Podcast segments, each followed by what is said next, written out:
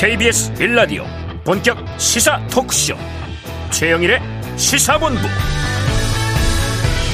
안녕하십니까? 최영일의 시사본부 시작합니다.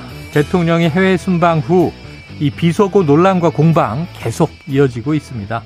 자 밀려서는 안 된다 이런 의지는 알겠는데요. 이 블랙홀의 끝에는 별로 남는 것이 없을 것 같다 이런 생각에 안타까워집니다. 정치의 생산성을 생각해 봅니다 자, 윤석열 대통령이 가장 강조하는 것, 이 취임사를 통해서도 그랬고요. 또 최근 해외 순방, 유엔 총회 기저연설에서도 그랬고요. 자유를 많이 언급을 했죠. 자, 그런데 언론계는 대통령실과 여당의 MBC에 대한 공세가 언론의 자유 탄압이다. 이렇게 반발하고 있죠. 최근에는 라면, 과자 등 가공식품 가격이 오르고 있습니다. 정부는 이 고물가에 기댄 가격 인상을 자제해달라. 이렇게 이야기하고 있는데요. 업계는 원자재 가격이 오르니 가공품 가격이 오르는 거 아니냐. 가격을 통제하라는 것은 시장 자유를 인정하지 않는 것 아니냐. 이렇게 또 의아해 합니다. 자, 자유. 자유. 어떤 자유일까요? 경제를 살려야 합니다. 자, 지금 경제 심리는요. 국민 다수가 앞으로 지갑을 닫을 것이다. 이렇게 예상하고 있습니다. 코로나로 인한 사회적 거리두기가 해제된 이후에 수출은 무역 수지 적자를 보이고 있지만 내수 경기가 좀 살아나면서 경제가 버티고 있었는데 앞으로가 걱정입니다. 자, 좋은 소식도 있습니다. 미 롤링스톤지가요. 드라마 오징어 게임을 위대한 TV쇼 백선에 선정을 했고요. 블랙핑크는 우리나라 걸그룹 최초로 빌보드 차트 1위에 올랐습니다. 자, 이 K 정치가 K 드라마, K 팝만큼만 해달라 이렇게 주문하면 굉장히 무리한 이야기가 되겠죠.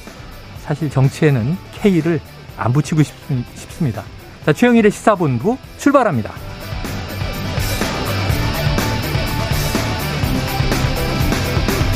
네, 1부에서는요, 오늘의 핵심 뉴스를 한입에 정리해드리는 한입뉴스 기다리고 있고요. 2부 10분 인터뷰, 이 달러 초강세로 인한 세계 경제 위기 상황을 정리해 보겠습니다. 이어서 정봉주, 김재원 전 의원과 함께하는 여의도 정액관 코너 기대해 주시기 바라고요. 자, 한 입에 쏙 들어가는 뉴스와 찰떡궁합, 디저트송 신청 오늘도 기다리고 있으니까요. 오늘 뉴스에 어울리는 노래가 있으면 문자 샵 9730으로 자유롭게 보내주시기 바랍니다. 오늘의 디저트송 선정되신 청취자께는 치킨 쿠폰을 보내드립니다. 많은 참여 부탁드리면서 짧은 문자 50원, 긴 문자는 100원입니다.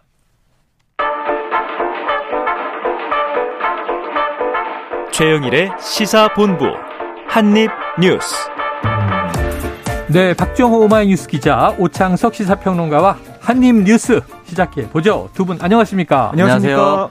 자, 이게 아유 윤석열 대통령의 발언 논란, 충돌의 충돌, 격화의 격화. 지금 여야 어떤 얘기들 하고 있습니까? 네, 지금 국민의힘은 이 사안에 대해서 그러니까 MBC가 처음에 자막을 잘못 써서 보도하는 바람에 음. 이게 뭐 다른 언론 보도도 영향을 주고 이어지고 있다 이런 상황이 이어지고 있다 네. 이렇게 좀 보는 것 같아요. 자막 조작 사건. 그렇습니다. 어제 이제 주호영 원내대표가 이렇게 규정을 했는데요. 네.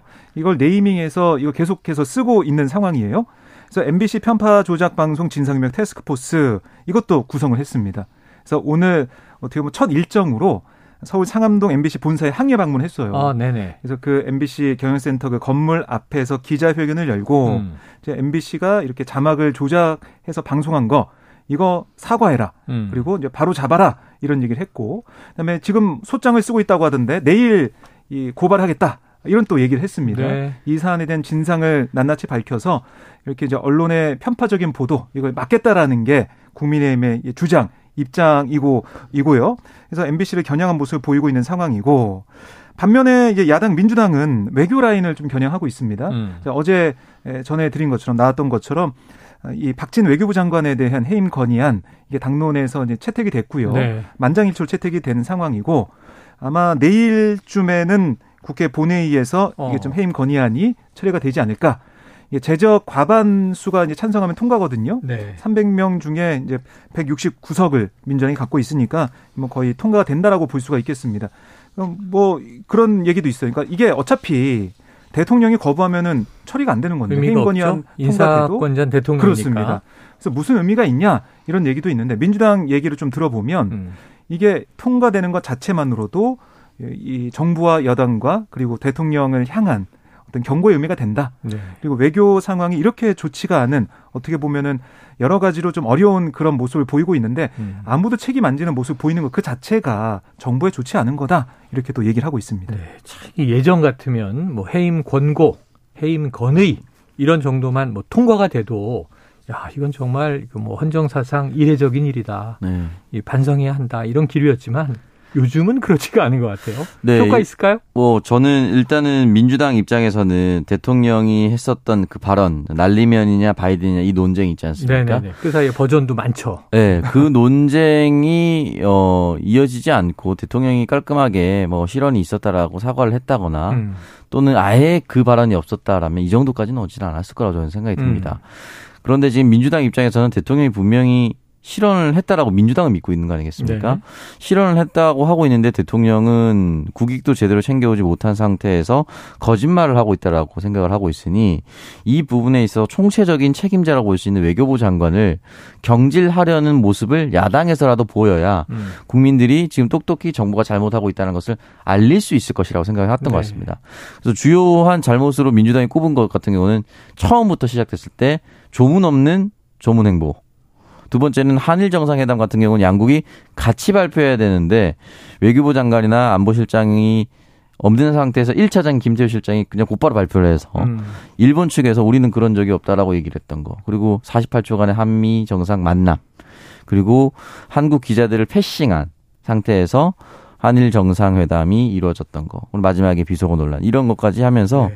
민주당 입장에서는 좀 뚜렷하게 국민들에게 알리고자 하는 마음인 것 같습니다. 아, 이게 얼마나 비생산적이에요. 오찬수 평론가가 이걸 지금 며칠째 계속 얘기하고 있습니다. 한 얘기 또 하고. 대한민국 정치 하고. 방송이 다 네. 그런 것 같습니다. 아니 그 도대체 이 정치인, 뭐 지도자, 대통령을 포함해서 뭐 실언이나 뭐 막말이나 이런 얘기가 나오면 여론이 시끌시끌하면 과거엔 사과했는데 이거 무슨 경종을 울리려고 300명의 국회의원이 네. 해임 건의안을 본회의에서 통과를 시켜야 한다. 그래야 경종이 울리면 이 정치의 생산성 이분들 지금 민생 경제에 올인하고 있어야 될 분들이 네, 맞습니다. 이런 시간을 쓰고 있나 이런 토론을 하고 있나 하는 게 전 너무 세금이 좀 아깝다는 생각이 들어요. 그러니까 어제 이제 대통령실 같은 경우도 MBC에 공문을 보냈어요. 네. 그래가지고 이 보도 과정에 대한 경위를 설명해 달라 뭐 아, 이런 취지의 내용에 네. 그렇습니다. 대통령실 직접 이제 보내는 상황이 됐습니다. 그래서 MBC에서는 왜 아, 이거는 우리만 보도한 게 아니라 다른 방송사나 언론사도 이 똑같은 거의 맥락으로 보도했는데 음. 우리가 문제 삼고 있느냐 이렇게 반박을 하면서 계속해서 대응하겠다라는 입장을 내놨고 그다음에 방송 기자 협회 등등 해가지고 네. 여섯 네. 개 현업 언론 단체도 네. 어제 용산 대통령실 앞에서 기자회견 열었어요. 예, 예. 이 언론 탄압 아니냐 뭐 이런 주장을 하고 있습니다. 그러니까 하지만 국민의힘에서는 잘못된 보도에 대해서 경종을 울리지 않으면 네. 바로 잡지 않으면 이게 계속 반복된다 이런 얘기도 경종을 울리고 있군요. 네, 하고 있기 네. 때문에 엇갈리잖아요 입장이. 네. 그렇게 되면 계속 논란이 커지고 파장이 이어지고 음. 그리고 국민의힘에서는 이걸 또 법적으로 고발한다고 하니까요. 물론 서울시의원도 고발한 게 있죠. 음. 그리고 뭐 무고 고발도 있었고 대통령은 법적 조치는 하지 않겠다 이렇게 네. 했었고 이렇게 되다 보니까 이 사안이 끝나지가 않아요. 이 꼬리에 꼬리를 물면서 네네. 법적 공방까지 가게 되면 이게 법적 공방은 끝나니까 여야에서도 계속 공방을 주고받거든요. 네. 말씀하신 것처럼 정기국회가 진행되고 있고 민생에 대한 얘기를 하면서 또 내년도 예산 중에 민생 예산이 많이 깎였다는 게 민주당의 주장인데 음. 국민의힘은 또 거기서 어떤 얘기를 할 건지 그러면 과연 여야가 합의할 점이 있는지 이것도 좀 봐야 될 것 같은데 그 좀 안 되고 있는 상황이고 어제 국회 운영위 같은 경우도 20분 만에 파행이 됐거든요. 파행된 걸 좀 보니까 박홍근 민주당 원내대표가 이른바 정원유착 당사자로 지목이 됐는데 네. 박 원내대표가 신상 발언하겠다. 왜냐하면은 자신 지목이 됐으니까. 음. 근데 그거 그게 못하게 막혔어요. 아. 그러니까 권성동 원내대표가 에이 신상 발언 네. 뭐 지금 하면은 또 회의 진행이 안 되니까 아. 그거는 그만두고 자 회의를 진행합시다. 어제는 국감 계획에 대한 네, 논의를 네, 하는 네. 자리였거든요. 거기에 집중합시다라고 했는데 민주당 입장에서는 어, 이 XX의 대상이 됐는데 네. 그리고 또 정원 유착의 대상이 됐는데 가만히 좋습니다 회의하십시오. 또 야당 입장에서 그렇게 못 하거든요. 네. 그러니까 이게 정리가 안 되고 매듭이 안 지어지니까 계속 이렇게 꼬리에 꼬리 물고 가는 상황. 결국 피해자는 국민인 것 같아요. 자, 오평론가님, 혹시 지금 이번 주가 9월이 다 가요. 네, 다 갑니다. 그 다음 주 10월이면 우리가 4, 4분기만 남은 거예요. 네. 1년 중에 이제 딱 석 달, 연말이 남는데 10월이 또 국정감사 아닙니까? 네. 이거 비속어 논란이 국정감사에 블랙홀 되는 거 아니에요? 그러니까 일단 기본적으로 외교부 장관에게 이 질문을 분명히 외교부 담당인을 하거나 이게 나올 수밖에 없습니다. 네네네. 근데 그렇다고 해서 민주당이 이거 대통령이 사과할 때까지 국정감사 안 하겠다 파행하 이렇게 하진 않을 것 같고요. 음. 중요한 질문마다 다 끼워서 넣을 것 같습니다. 음. 그리고 정부 주요 인사들이 또 나올지 않을 겠습니까 국감 증인으로 그럼 총리는 총리 앉혀두고 다시 한번 질문할 거예요 대정부 질의처럼 음. 그리고 장관 앉으면 장관 그리고 대통령 비서실장 앉으면 대통령 비서실장한테 어떻게 된 거냐 질문할 거고요. 음. 그러니까 문재인 정권에서도 임종석 비서실장이라든지 유영민 비서실장이라든지 노영민 비서실장 다 나와서 응답하지 그렇죠. 않았습니까? 음. 비슷한 상황이 전개될 텐데 다만 이렇게 될 경우에 또다시 비생산적이다는 얘기 나올 수밖에 없습니다. 네. 실질적으로 정부를 상대로 공공기관 상대로 중요한 내용에 대해서 말 그대로 감사를 하는 자리에서 똑같은 사안을 사람만 바꿔가면서 부처만 바꿔가면서 질문을 던진다면 국민들 입장에 좀 필요해질 수밖에 없거든요. 그리고 올해는 안 나타나겠지, 올해는 안 나타나겠지 하면서도 꼭 국정감사만 되면은 뭐 들고 오는 사람들 그러니까 여기서 말하는 예전에 뭐 아. 벵갈 고양이 데려오는 국회의원이라든지 bengal 안 나타날 수가 없습니다. 구렁이 뭐 여러 가지 네, 올해도 안 나타날 수가 없어요. 괴물쥐. 네. 분명 뉴트리아가 있었죠. 그러니까 분명히 그런 국회의원들이 또 한 명 이제 탄생할 거고요. 아 정말요? 저는 그럴 거라 봅니다. 설마. 네? 뭐가 등장할 걸로 예상하세요? 그 동물이 등장할지 무엇이 등장할지 모르겠는데요. 네네네. 뭐 국정감사나 이런 것들에 대해서 예전에 고 노회찬 의원이 음. 수감자가 아, 서 있는 신문지. 곳이 신문지 딱 몇장 음. 깔고 누웠을 때 그 정도밖에 되지 않는다. 네네. 이건 굉장히 훌륭한 국정감사입니다. 아. 그러니까 이렇게 직관적으로 보여주면서 이렇게 힘든 열악한 시설이 대한민국에 있다. 이런 걸 알리는 건 저는 얼마든지 국회의원이 네. 흔히 말하는 showing 해도 되는데요. 다른 의미 본인 스스로가 주목받기 위한 그런 것들은 좀 없어졌으면 좋겠습니다. 자 다음 주 기대해 봅니다. 지금 비속어 논란 벌써 딱 걱정되는 데들이 있어요. 운영위, 네. 외통위, 과방위, 네, 산자위, 예예. 네. 예. 아, 자 상임위는 자 본질에 집중해 주시기를 다시 한번 당부를 드리고요. 자 해리스 미국 부통령이 내일 방한을 합니다. 지금 뭐 외교 이야기, 동맹 이야기 계속 나왔잖아요. 네. 어떻게 좀 이 잘 어, 어떻게 이 순항하리라고 예. 잘 이루어지리라 보십니까? 우선은 관심의 초점은 결국에는 인플레이션 감축법, 미국의 IRA 이 법안으로 인해서 우리 전기차가 좀 손해를 보는 네네. 천만 원 상당의 보조금 혜택을 못 받는 상황이 되다 보니까 인플레이션 감축법. 네, 이걸 어떻게 좀 풀 것이냐. 그러니까 현대차 같은 경우도 이제 북미 지역에 어, 이 전기차 공장을 만들고 하려면 시간이 좀 걸리거든요. 네네. 비는 그 몇 년 동안의 시간을 어떻게 하면은 이 어떻게 어, 이런 어 부작용이나 아니면은 음.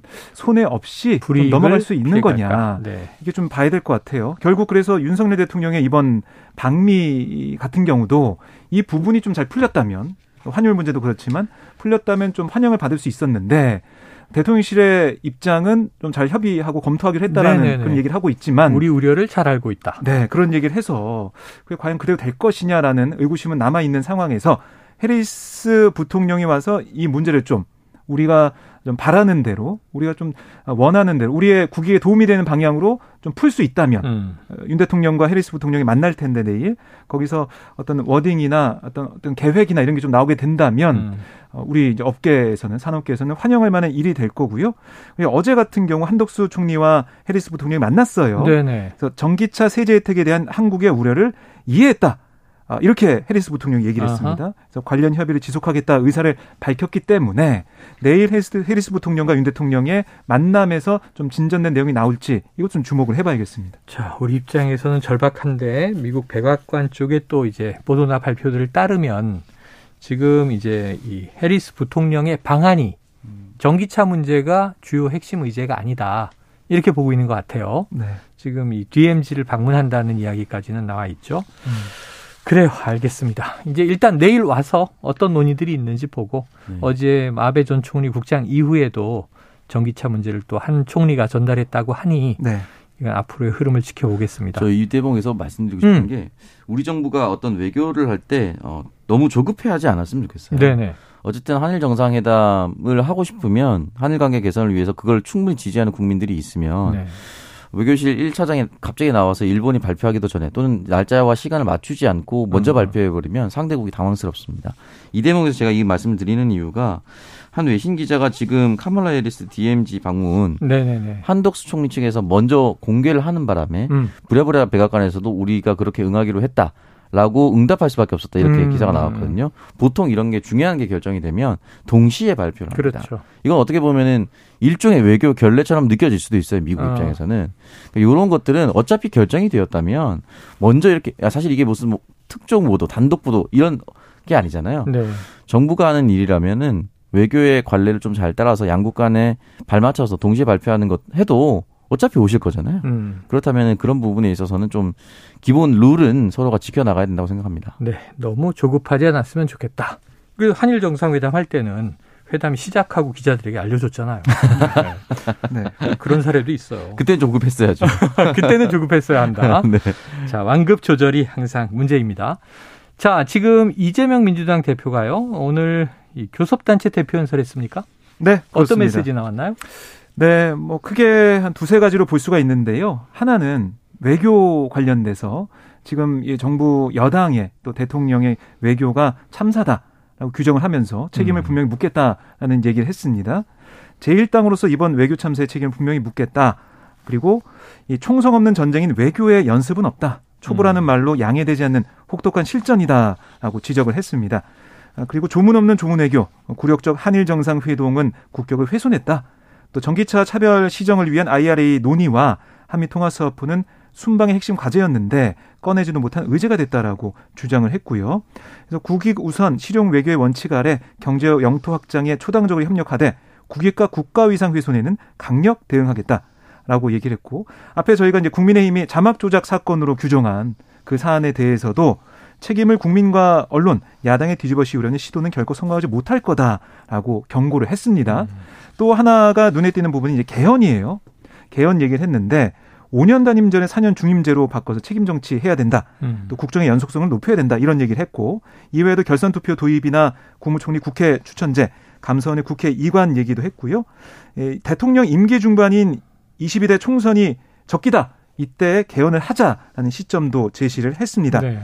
그리고 아울러 민생에 대한 얘기도 강조를 했는데 뭐 법인세 인하와 3주택 이상 종합부동산세 누진세 폐지나 서민 예산 삭감 이걸 언급한 다음에 이거는 부자 곳간을 채우는 정책이다. 서민 지갑만 털고 있다라고 얘기하면서 이걸 좀 음. 민주당이 막아서겠다라고 선언도 했습니다. 네. 자, 굉장히 많은 의제 들리겠어요. 우평론님, 이 첫 번째 데뷔전인 셈인데 네. 당대표가 되고 나서 이 원내 교섭단체 대표 연설. 음. 자, 어떻게 평가하십니까? 어, 대통령 선거의 연장선. 음. 요즘에 한번 이제 국가를 어떻게 운영하겠다라는 마음을 먹었었던 당대표이기 때문에 네네. 그러한 아주 굵직한 내용들이 많이 나왔습니다. 음. 그리고 지금 소개되지 않은 부분에 있어서 한반도의 평화에 대한 얘기도 나왔고요. 네. 기후 위기에 대한 내용도 음. 나왔고요. 저출생을 어떻게 해결할 것인가에 대해서 아주 극명한 위기다. 음. 지방 소멸이 국, 곧 국가의 소멸이다. 라고 경각심을 내요. 이 이슈는 최근에 윤석열 대통령도 강조를 했는데. 음. 예, 이 부분은 사실 여야 할 것 없이 모든 국민들이 걱정하고 네네. 있는 부분이고요.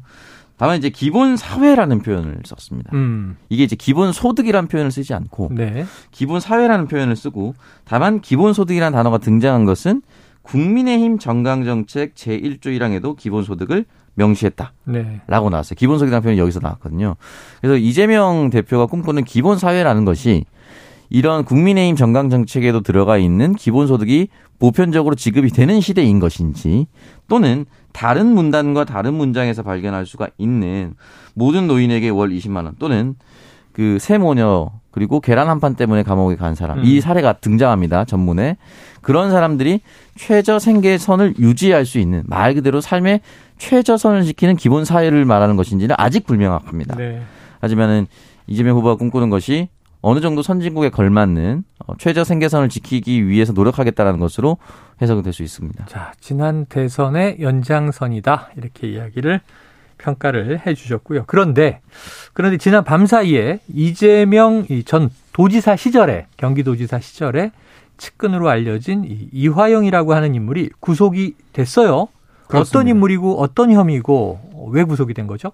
네, 이화영 킨텍스 대표 이사인데요. 음. 2018년 어, 8월부터 2020년 1월 뭐 그때쯤에 이제 경기도 평화부지사를 역임을 했는데 부지사였죠. 예, 이재명 대표의 측근이다. 네. 그러니까 이재명 경기도지사 시절에 측근으로서 활동을 했다라는 게 음. 기본적으로 이제 검찰이 보고 있는 그런 사안인 것 같고 어 그리고 이제 이번 혐의가 좀 뭐냐면 경기도 평화부지사 역임했을 때 그리고 킨텍스 대표를 맡은 2020년 9월부터 올해 초까지 3년 정도 동안 쌍방울로부터 법인카드 외제차 같은 이런 걸 받아서 음. 뇌물액이 2억 5천만 원 정도 된다. 네네. 네. 혐의를 받고 있는 거죠.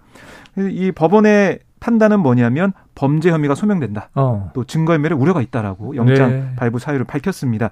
자, 이제 관심은 그러면은 과연 이 수사가 이화영 이 대표로 끝날 것이냐, 네네. 네. 아니면 더 이제 확장이 되고 윗선으로 갈 것이냐 이 부분인데, 그러니까 이 이전 부지사가 뇌물을 받은 대가로 쌍방울이 이 대북 사업 뭐 이런 걸 통해서 음. 사업권을 약정받아서 그 직후 계열사 주식이 급등했다. 음. 뭐 이런 얘기를 하면서 검찰은 이전 부지사 상대로 뇌물의 대가성 또 여자 여부를 볼 것 같은데 이 이전 부지사가 독자적으로 쌍방울과의 유착 관계를 형성했는지 음. 아니면은 이 사실을 이재명 대표가 알고 있었는지 음. 이걸 검찰이 들어보고서 보입니다. 네, 사실은 쌍방이라는 기업은 뭐 변호사비 대납 의혹의 또 대상이기도 네, 하잖아요. 그것도 있죠. 그러니까 다른 건도 있고 지금 별건으로 또 대북 사업 진출에 뭔가 부정한 대가 관계가 있는가 문제가 새로 또 여기에 음. 첨가가 된 거고.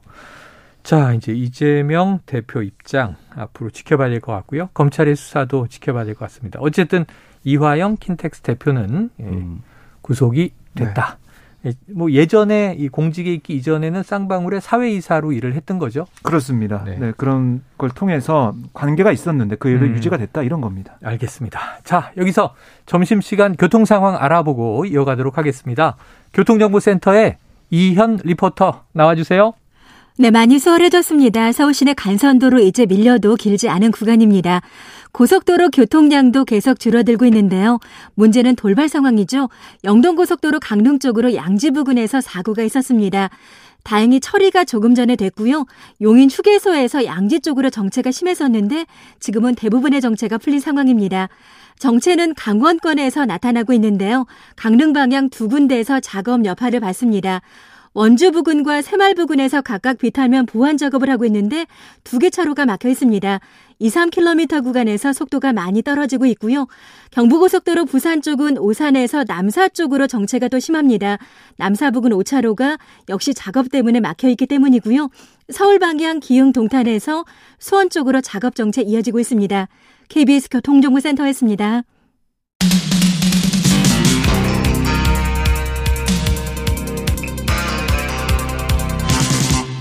최영일의 시사본부. 네, 이게 오늘 속보로 나와서 이게 뭐지 그랬는데요. 민주당이 한동훈 법무부 장관을 고소한다. 근데 이게 고소의 내용은 허위 사실 유포다.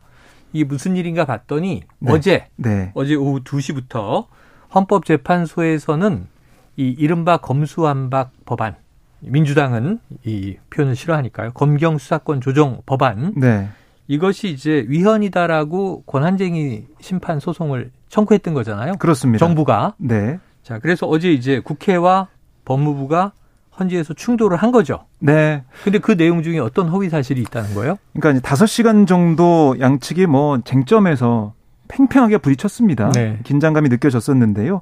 말씀하신 것처럼 이 검찰청법과 형사소송법 개정 법률 이게 위헌적 내용을 담고 있는지 음. 이 부분과 또 이 개정 행위 자체가 어떤 위헌적인 절차에 의한 것이었는지. 아, 절차의 문제도. 네, 두 가지가 핵심 쟁점이에요. 네. 근데 한동훈 장관이 어제 모두반에서 어떤 얘기를 했냐면 이 법률, 그러니까 이른바 이제 한동훈 장관 표현대로라면 검수안박법 이거는 헌법상의 검사의 수사 소추 기능이 정상적으로 작동되기 어렵게 제한해서 음. 국민을 위한 기본권 보호 기능을 본질적으로 침해했다.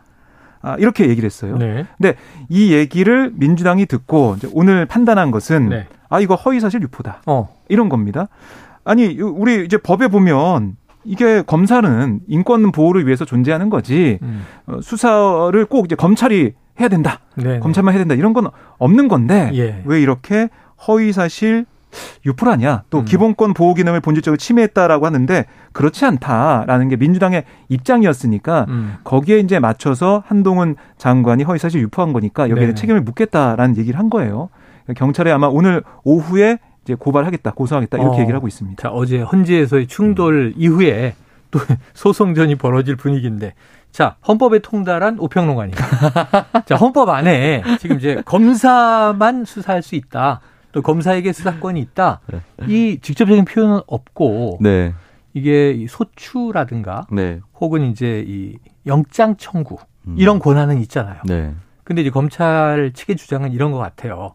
자, 이게 영장 청구를 한다든가 음. 소추를 하는 게 다 수사의 연장선상에 있는 거니까 음. 수사를 전제로 하지 않고 이런 걸 어떻게 하느냐. 네. 헌법을 해석을 하면 검사에게 결국 수사 권한이 있는 것이다. 음. 민주당의 입장은 이제 정반대인 것 같고요. 네, 맞습니다. 어떻게 보십니까? 그러니까 지금 여러 가지 사안으로 다 나눠서 설명을 해주셨는데 결국은 검사의 수사권의 헌법적 근거, 음. 그리고 검수 원독의 시행령. 음. 요거 이제 현 정권 들어서 나온 거죠 시행령이니까 네네네. 입법의 추진 과정에서 위장 탈당이 뭔가 잘못됐다. 아. 고난쟁의 심판 그리고 이게 네 가지가 있는데 결국은 뭐냐 본질은 원래 검찰이 가지고 있었던 권한 음. 원상 도로 복구시켜 줘.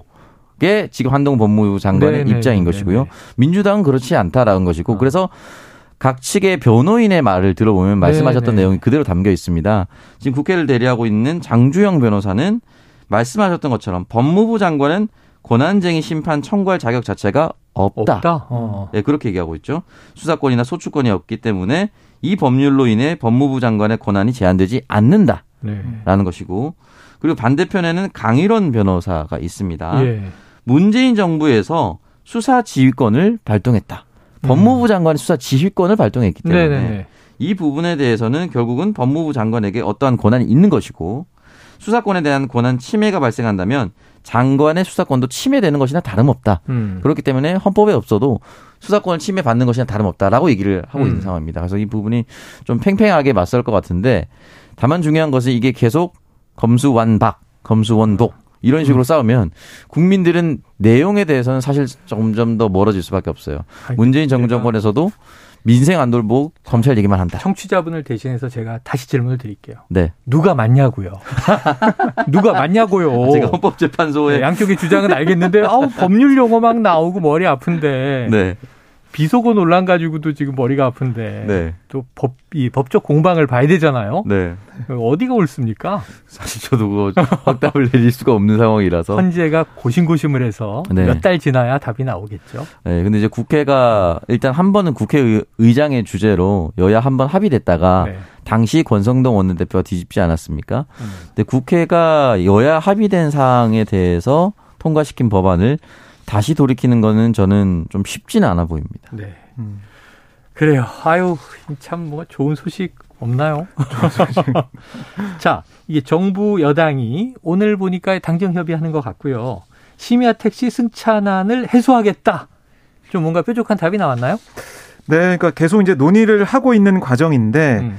그러니까 택시가 너무 잡기가 어려워요. 아우. 밤 같은. 잡아보셨던 분은 아시겠지만 아우, 이게 늦은 시간 뉴스를 네. 한 10시, 11시, 12시 하면요. 이, 여의도 KBS 앞에도 택시가 안 잡혀요. 음. 아, 그러니까 집에 가기 어려운 상황이 이어지고 어, 있는데 비 오는 날 자전거 타고 간 적도 있어요. 아. 비 오는 여름에. 네. 네. 택시를 한 시간 동안 못 잡아서. 네. 저 그렇게 정말 심야에는 택시 잡기가 어렵다. 음. 승차난, 택시난이 계속되고 있어가지고 이거 해소하겠다라는 게 당정의 오늘 어, 얘기의 네. 포인트였고요. 그래서 이 택시 기사 취업 절차 간소화, 또 시간제 근로계약 도입, 아울러 뭐 이 개인 택시 부재를 해제하겠다. 또 심야 운행을 유도하기 위해서 심야 시간 호출료 인상 이런 음. 것들 추진하겠다라고 강조를 했습니다. 네. 에, 결국에는 택시 기사들의 처우를 좀 높여가지고 또 예, 떠났던 기사들이 음. 돌아올 수 있게 그런 환경을 좀 만들어주겠다 이런 얘기인데요. 음. 근데 소비자 입장에서는 조금 힘든 부분이 심야 택시 호출료 같은 경우 네, 지금 뭐, 뭐 3천 원에서 뭐 9천 원까지 쭉 다 돼 있는데 어. 이거를 뭐 기본 베이스를 9천 원까지도 올릴 수 있다. 뭐 이런 얘기가 어. 일각에서 나왔는데 물론 그렇게까지 안 올리겠죠. 안 올리겠지만 그 인상이 된다는 것 자체가 택시를 주로 이용하는 분들에게는 좀 부담이 되지 않을까. 물론 그게 잘 풀려가지고 택시가 좀 늘어난다면 모르겠지만 이게 어, 여러 가지 얘기가 나오고 있는 게 회사 택시 문제, 네. 이른바 산학금 문제가 해결이 안 됐기 때문에 음. 생활하기가 좀 힘들어서 기사분들이 못 오는 상황도 있다라는데 거기에 대한 근본적인 대책은 어떤 게 좀 있을지. 그러니까 어쨌든 뭐 간단하게 말하면 이 일은 힘든데 음. 급여는 작다. 처우가 열악하니까 이제 떠나는 거 아니겠습니까? 네. 노동하는 분들이.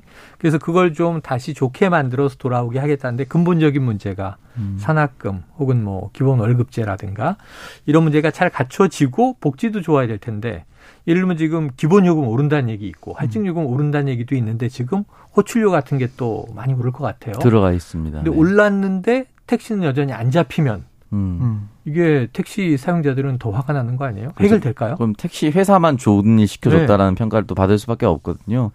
궁극적인 해결 방안 좀 쉽지 않아 보이는데 지금 그러면 지금 택시가 어느 정도 진짜로 모자란지에 네. 대해서 네. 현황 파악을 좀 해야 돼요. 수요 공급 조사를 하고 수요 공급 조사를 저는 면밀히 해야 된다고 음. 봅니다. 예전에 택시를 또 무분별하게 이제 면허권을 발급했더니 택시가 남아 돌아요. 음. 그래서 예전에 김문수 경기도지사가 대구에 출마했을 때 네네. 대구에 택시가 너무 많다. 아. 그래서 대구에 택시 너무 많으니까 택시 감찰을 하겠다고 했거든요. 그래서 네. 사람들이 무슨 이런 일차원적인 판단을 내놓는다는데 음. 대구 택시 기사분들이 굉장히 좀 좋아했습니다. 아. 이게 사실은 그래서 소비자 택시를 이용하는 이용객들의 입장과 택시를 실제 운행하는 또 택시 운전자의 입장이 또 달라요. 그러니까 네. 이 부분에 대해서 지금 부족하니까 확 늘려야지. 근데 늘렸는데 그 책임이 모두 여기서 말한 책임은 요금이죠. 요금 음. 인상은 모두 소비자에게만 전가가 되고 택시 회사 운전자들은 별로 상황이 밝히지 않은 상황에서 택시 회사만 배불려준다. 음. 요 상황을 어떻게 세 개를 다 고려해서 갈 것인가를 네. 좀 고민해야 됩니다. 쉽지 않습니다. 이게 플랫폼 택시 문제도 있고요. 네. 경쟁이 늘었고 그다음에 이통사고 요즘에 가맹 택시들도 많아서 음. 이제 콜을 어디서 어떻게 받느냐 또 그 요금 배분을 어떻게 하느냐 음. 문제도 있고 그러니까 김문수 전 지사 얘기하니까 네. 굉장히 옛날 얘기인데 이분 이제 택시 면허도 또 직접 따서 네네. 운전도 했었죠. 2016년 선거로 음. 기억합니다. 네.